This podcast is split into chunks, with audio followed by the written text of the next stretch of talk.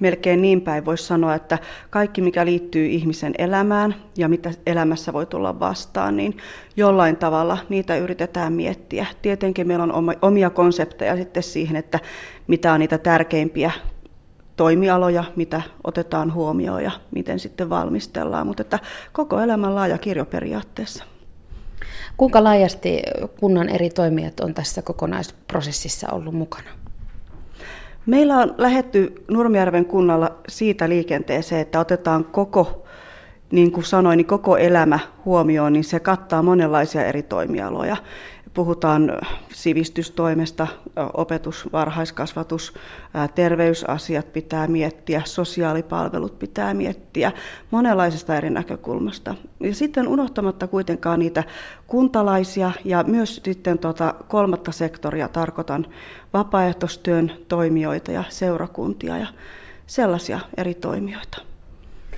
Jos mietitään sitä prosessia, päätöksenteosta siitä, että, että, että Nurmijärvi ottaa kiintiöpakolaisia vastaan, niin myös kuinka pitkä se prosessi siitä päätöksestä nyt siihen hetkeen, että, että, että näiden ihmisten vastaanottaminen käytännössä on mahdollista? Kauanko tätä suunnitteluja, suunnittelutyötä käytännössä on tehty?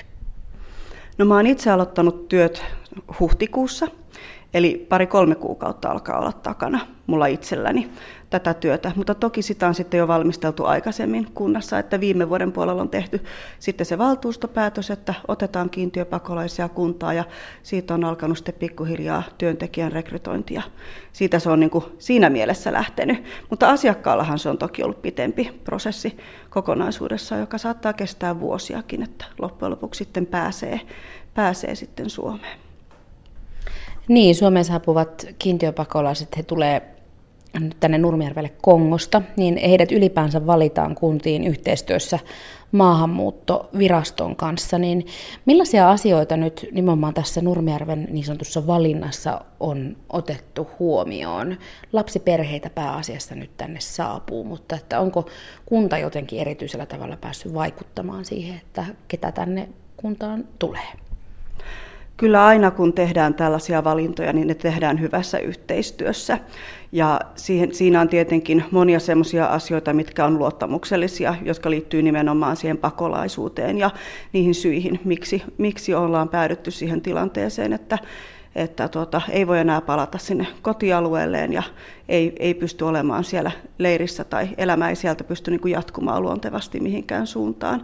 Mutta, mutta tuota, niin, me, niin kuin mainitsitkin, niin lapsiperheitä on suurimmaksi osaksi tulossa ja tämä kiintiö on 25 Moni kysyy, että mitä se 25 tarkoittaa, että tuleeko sieltä 25 perhettä tai 25 aikuista lapsineen vai miten, niin tulee 25 henkilöä yhteensä ja, ja heistä sitten ä, suurin osa on lapsiperheitä ja, ja kaiken ikäisiä lapsia on tulossa ja, ja moni on kysynyt sitäkin, että tuleeko sitten vaikka lapsia yksin, niin ei, ei että kaikilla lapsilla on kyllä huoltaja mukana. Otetaanko nämä lapset jotenkin erityisellä tavalla huomioon, kun nimenomaan siellä, siellä perheiden joukossa on alaikäisiä ihmisiä tulossa? Ehdottomasti, että lasten kotoutuminen on hyvin tärkeä ja voisin uskaltaa sanoa näin, että monesti ne lapset kotoutuu kaikista nopeiten ja, ja saattaa kääntyä silläkin tavalla, että, että perheessä lapset oppii sitä kieltä nopeammin ja, ja näin, niin mi, mitä me voidaan sitten tehdä edesauttaaksemme sitä asiaa, niin nythän äh, tänne perustetaan valmistava luokka, perusopetukseen valmistava luokka. Se tarkoittaa sitä, että lapset saa vuoden verran opiskella suomea luokassa, jossa sitten nimenomaan panostetaan tähän suomen kielen opetukseen ja sitten pikkuhiljaa tuodaan niitä muita aineita siihen rinnalle, kun kielitaito karttuu. Se on niin laaja, laaja asia kokonaisuudessa, että mitä kaikkea se sisältää. Se sisältää harrastustoiminnan, se sisältää seurakunnan kerhoja, se sisältää ystävätoimintaa, äiti-lapsitoimintaa, hyvin laaja-alaisesti nuorisotoimintaa kaikenlaisia asioita. Että mun tehtävä on ollut tässä aluksi käydä niitä keskusteluja ja neuvotteluja siinä, että sitten kun he tulee, niin meillä olisi käyty niitä alustavia keskusteluja jo valmiiksi. Ehkä jonkinlaista konseptiakin on mietittynä, että kuinka me lähdetään sitten viemään sitä työtä eteenpäin, kun, kun he on täällä ja pystyvät sitten lähtemään mukaan erilaisiin toimintoihin. Nurmijärven kunnan maahanmuuttokoordinaattori Saara Marjasvaara, mm, kerroit myös, että, että kunta järjestää näille kongolaisille luonnollisesti myöskin oman asunnon, eli kodin. Millaisia muita erilaisia tukipalveluita näiden kodin ja myöskin näiden, niin kuin sanot, valmisteleva luokka näiden toimintojen lisäksi on järjestetty? Tukitoimet lähtee ihan siitä, että kun he saapuvat maahan, niin tota, meillä on siinä vaiheessa töissä täällä pakolaisohjaaja mun lisäksi. He saavat oman sosiaalityöntekijän, nimetyn sosiaalityöntekijän, sosiaaliohjaajan, ja me lähdetään sinne arkielämään heidän kanssa. Ollaan paljon siellä kotona, näytetään miten asiat toimii, ja siitä sitten laajennetaan kauppareissuihin ja, ja tutustu, tutustutaan lähialueeseen, lähialueeseen ja ää, sitten ihan näitä lakisääteisiä juttuja aletaan tekemään, että terveystarkastuksia tehdään ja kotoutumissuunnitelmia tehdään, kouluhaastatteluja tehdään ja sitten tuodaan siihen rinnalle tätä vapaaehtoistyötä, että siinä vaiheessa kun työntekijät lähtee kotiin, niin mitä muuta toimintaa kunnasta sitten vielä löytyy heille iltaisin, niin kyllä siinä on monenlaista. Oliko nämä kunnan resurssit tähän kaikkeen jo tähän mennessä riittävät vai onko niitä jouduttu tai pystytty kasvattamaan esimerkiksi nimenomaan tuolla vaikka tuolla sosiaali- ja terveyspalveluiden puolella nimenomaan tällä Nurmijärvellä? No mun työhän on nyt uusi, että, että koordinaattori ei ole aikaisemmin ollut kunnassa, mutta aika hyvin saadaan kyllä sillä tavoin, että, että se luontevasti soljuu osaksi normaalia toimintaa, että jos puhutaan niin kuin asiakasmäärästä, niin puhutaan kuitenkin yhteensä 25. Että, että aika pitkälti on riittänyt se, että me käydään toimialoittain näitä keskusteluja ja vähän perehdytystä, että mitä asioita tarvii ottaa huomioon. Sanoit myöskin mulle aiemmin, että nyt kunnassa ollaan niin sanotusti vastaanottovalmiudessa elokuun alusta alkaen, niin mistä sitten näiden kongolaisten saapuminen tänne on aikataulullisesti lopulta kiinni? Siinä on monta eri liikkuvaa palasta siinä, siinä koko prosessissa, niin kuin vähän tuossa aluksi mainitsinkin, niin se lähtee jo niin kuin monesti vuosien päästä se valmistelu, että, että YK kun rekisteröi leirillä näitä, näitä henkilöitä, niin sitten heidän taustoja siellä tutkitaan, että pystyykö he palaamaan kotialueelleen. Ja, ja sitten tuota, Suomi tekee vielä omat tutkintansa siinä vaiheessa, kun sitten mietitään niitä oleskelulupia. Ja sitten siinä vaiheessa, kun ne oleskeluluvat tulee, niin sitten ruvetaan miettimään sitä kuntaan sijoitusta. Ja siinä elykeskus on tärkeässä roolissa ja meidän kohdalla sitten Uudenmaan elykeskus. Eli elykeskukset on niitä tahoja sitten, jotka, jotka näitä kuntapaikkoja neuvottelee kuntien kanssa. Et meillä on sopimus ely kanssa 25 kiintiöpakolaisen vastaanotosta ja lisäksi meillä on kotoutumissuunnitelma, joka on voimassa, että ne kaksi pitää olla, että kuntaan ylipäätään voidaan ottaa kiintiöpakolaisia. Nyt kun Nurmijärvelle tulee kiintiöpakolaisia ihan ensimmäistä kertaa, niin oletteko saanut tai oletko maahanmuuttokoordinaattorin työssä, siis Saara Marjassa Aara, saanut vinkkejä tai tukea muista kunnista, missä kiintiöpakolaisia on jo aiemmin otettu vastaan? Joo, joo kyllä olen saanut ja, ja tota, työ ei minulle vierasta sinänsä ole, että on, on vuosia ottanut vastaan kiintiöpakolaisia. Että ainakin sieltä ruohonjuuritasolta tiedän kyllä, että minkälaisia asioita pitää ottaa huomioon. Tietenkin jokainen kunta on erilainen ja se, mikä toimii yhdessä kunnassa, ei välttämättä toimi toisessa kunnassa. Myös toimialat on saatettu jaotella vähän eri, saatettu jaotella vähän eri tavoin. Ja myöskin sitten tämä, mitä mainitsin, tätä vapaaehtoistyön puolta, niin jokaisessa kunnassa on vähän erilaiset niin kuin järjestelyt niiden osalta. Ja sitten, sitten mä osaan tietenkin katsoa sitä, että minkälaisia asioita olisi tärkeää ottaa huomioon ja minkälaisia valmiuksia olisi hyvä katsoa kuntoon ennen kuin he tulee. Ja sitten taas sovittaa sitä tähän Nurmijärvelle, että mitä se täällä tarkoittaa ja kuka täällä voisi olla se henkilö, joka tekee tätä asiaa tai tuota asiaa tai järjestö, joka voisi jonkinlaista toimintaa tehdä. Niin tuota, siinä on se haaste ehkä, kun otetaan ensimmäistä kertaa vastaan, että tiedetään mitä pitäisi olla ja sitten etsitään kunnasta niitä toimijoita, että, että miten se loksahtelee paikoille. Ja kyllä tähän mennessä pitää sanoa, että ihmeellisen hyvin on, ihmeellisen hyvin on kyllä lähdetty mukaan tähän juttuun ja, ja tuota, tosi hyviä neuvotteluja on kyllä saanut käydä.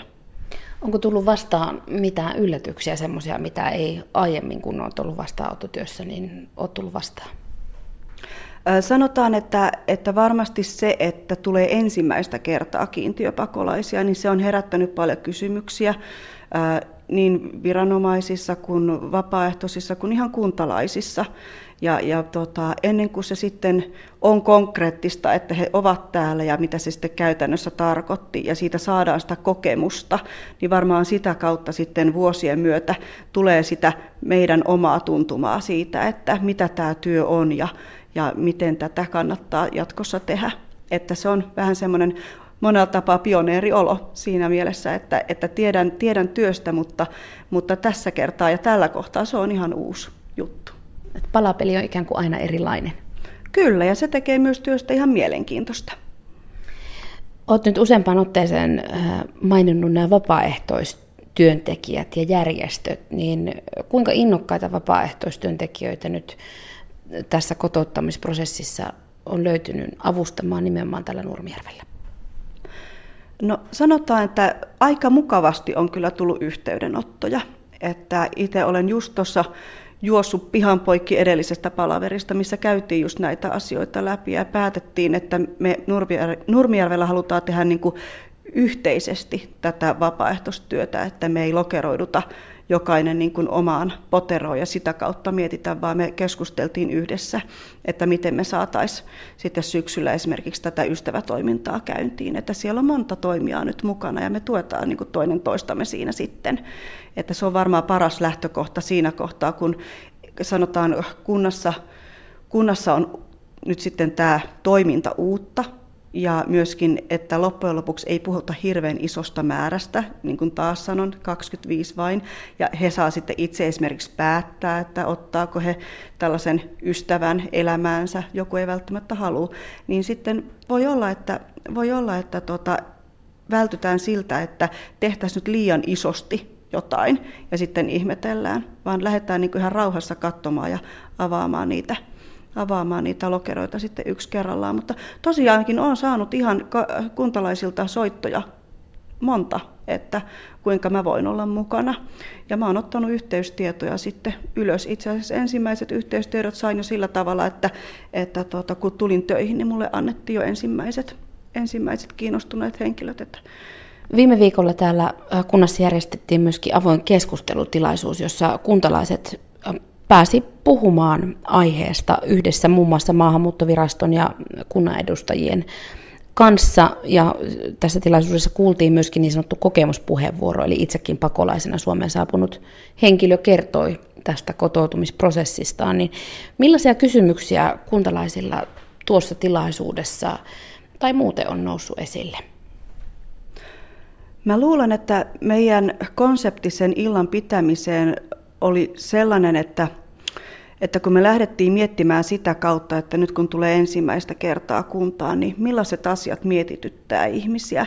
Ja, ja monestihan ne kysymykset liittyy just siihen taustaan tai siihen valintaprosessiin ja kaikkeen siihen, että miksi he nyt tulevat juuri tänne. Ja se on ihan mielenkiintoinen kysymys, että, että miksi juuri nämä ihmiset tulevat juuri tänne. Ja, ja niin kuin sanoit, se on niin monen palasen palapeli, että miten loppujen lopuksi sitten näin, näin juuri nämä henkilöt ja juuri tänne. Ää, mutta mutta tota, saatiin valotettua niin kuin sitä puolta, että minkälainen se Kongon niin kuin, kriisi on ylipäätään ollut. Tutkija kertoi siitä pitkään ja, ja mitä se on niin kuin, siviili-ihmisille tarkoittanut käytännössä. Ja, ja sitten just näiden kokemuspuheenvuorojen kautta ja sitten meillä oli esimerkiksi punaisen ristin vapaaehtoistyön toimijoita toisesta paikka, toiselta paikkakunnalta kertomassa, että kuinka he on sitä työtä tehnyt ja kuinka he on vaikka ystävänä nyt kongolaiselle perheelle tai syyrialaiselle äidille ja että millaista se heidän työ on. Että ihan käytännössä niin kun, niin kun annettiin semmoisia esimerkkejä siitä, että mitä se työ voisi olla. Niin ne kysymykset oli enemmänkin ehkä semmoisia, että, että siitä syntyi semmoista vuoropuhelua, että tiesittekö, että meillä on tämmöistä toimintaa ja tännekin voisi tulla mukaan. Ja ehkä myös vähän huolta sitten siitä, että on, onko nyt järjestetty se lasten koulu asianmukaisesti ja, ja tota, sitten saatiin kuulla, että siinä ollaankin valmistelussa jo ihan pitkällä. Ja myös näitä terveydellisiä asioita kysyttiin, että, että miten sitten, että saako he niin kuin asiantuntevaa apua nyt sitten, kun Suomeen tulevat. Ja saatiin kuulla siitä, että terveystoimi on varautunut ihan huolella tähän, tähän vastaanottoon ja tämän tyyppisiä kysymyksiä. Se meni aika keskustelevaksi lopussa sitten, että, että eri toimijat halusivat myös kertoa, että, että heilläkin on tätä toimintaa ja pitäkää mielessä ja näin. Monenlaisia asioita kyllä. Klassisesti, jos ajatellaan sitten niitä semmoisia sora-ääniä, mitä, mitä siihen liittyy, että kun pakolaisia kuntiin tai Suomeen ylipäänsä tulee, niin ne on semmoisia uhkaviritteisiä tai ihmiset kokee ikään kuin perinteisellä tavalla vieraat ja vieraasta paikasta tulevat ihmiset uhaksi, niin onko tämmöistä keskustelua käyty nyt nimenomaan Nurmijärven kiintiöpakolaisiin liittyen? No mä uskon, että se on enemmänkin ollut tuolla internetin puolella. Sitä keskustelua on, on löytynyt ja, ja tota, tässä keskustelutilaisuudessahan semmoisia puheenvuoroja ei nyt sitten oikein tullut että, että hyvin vähän, ja sanotaan se taitaa pyöriä siellä netin puolella enemmän, ja meillä oli tarkoitus nimenomaan tällä tilaisuudella tuoda esille just sitä, että mitä ne taustat on ja minkälaisia asioita niin kuin tähän liittyy, ja toivonkin, että tosi moni kävisi siellä nyt sitten, kun tämä on Nurmijärven sivuilla tämä, tämä meidän koko tilaisuus taltioituna, että sitä voisi käydä siellä katsomassa, että ehkä siellä saa myös sitten niin kuin vastauksia siihen, niihin omiin kysymyksiinsä, että mitä se niin kuin tarkoittaa ja mihin tämä niin kuin liittyy. Et mahdollisimman avoimesti viestiä viety siis eteenpäin. Nurmijärven kunnan maahanmuuttokoordinaattori Saara Marjasvaara, millaista tukea kunta on täällä saanut ensimmäisten kiintiöpakolaisten vastaanottamiseen valtiolta? Valtion tuki tulee ely kautta, eli jos puhutaan niin kuin rahasta, niin se tarkoittaa käytännössä sitä, että, että ely rupeaa sitten korvaamaan näitä kuntakorvauksia, kun he Suomeen tulevat. Eli käytännössä ihan sieltä tulee ne laskennalliset korvaukset ja sitten tulee niitä, niitä toimeentulon korvauksia myöskin sitten ihan, ihan niin kuin yksi yhteen sen kanssa, mitä on mennyt. Että silleen, se, silleen se tapahtuu. Entä muuten? Tuleeko sieltä muunlaista tukea tämän prosessin aikana?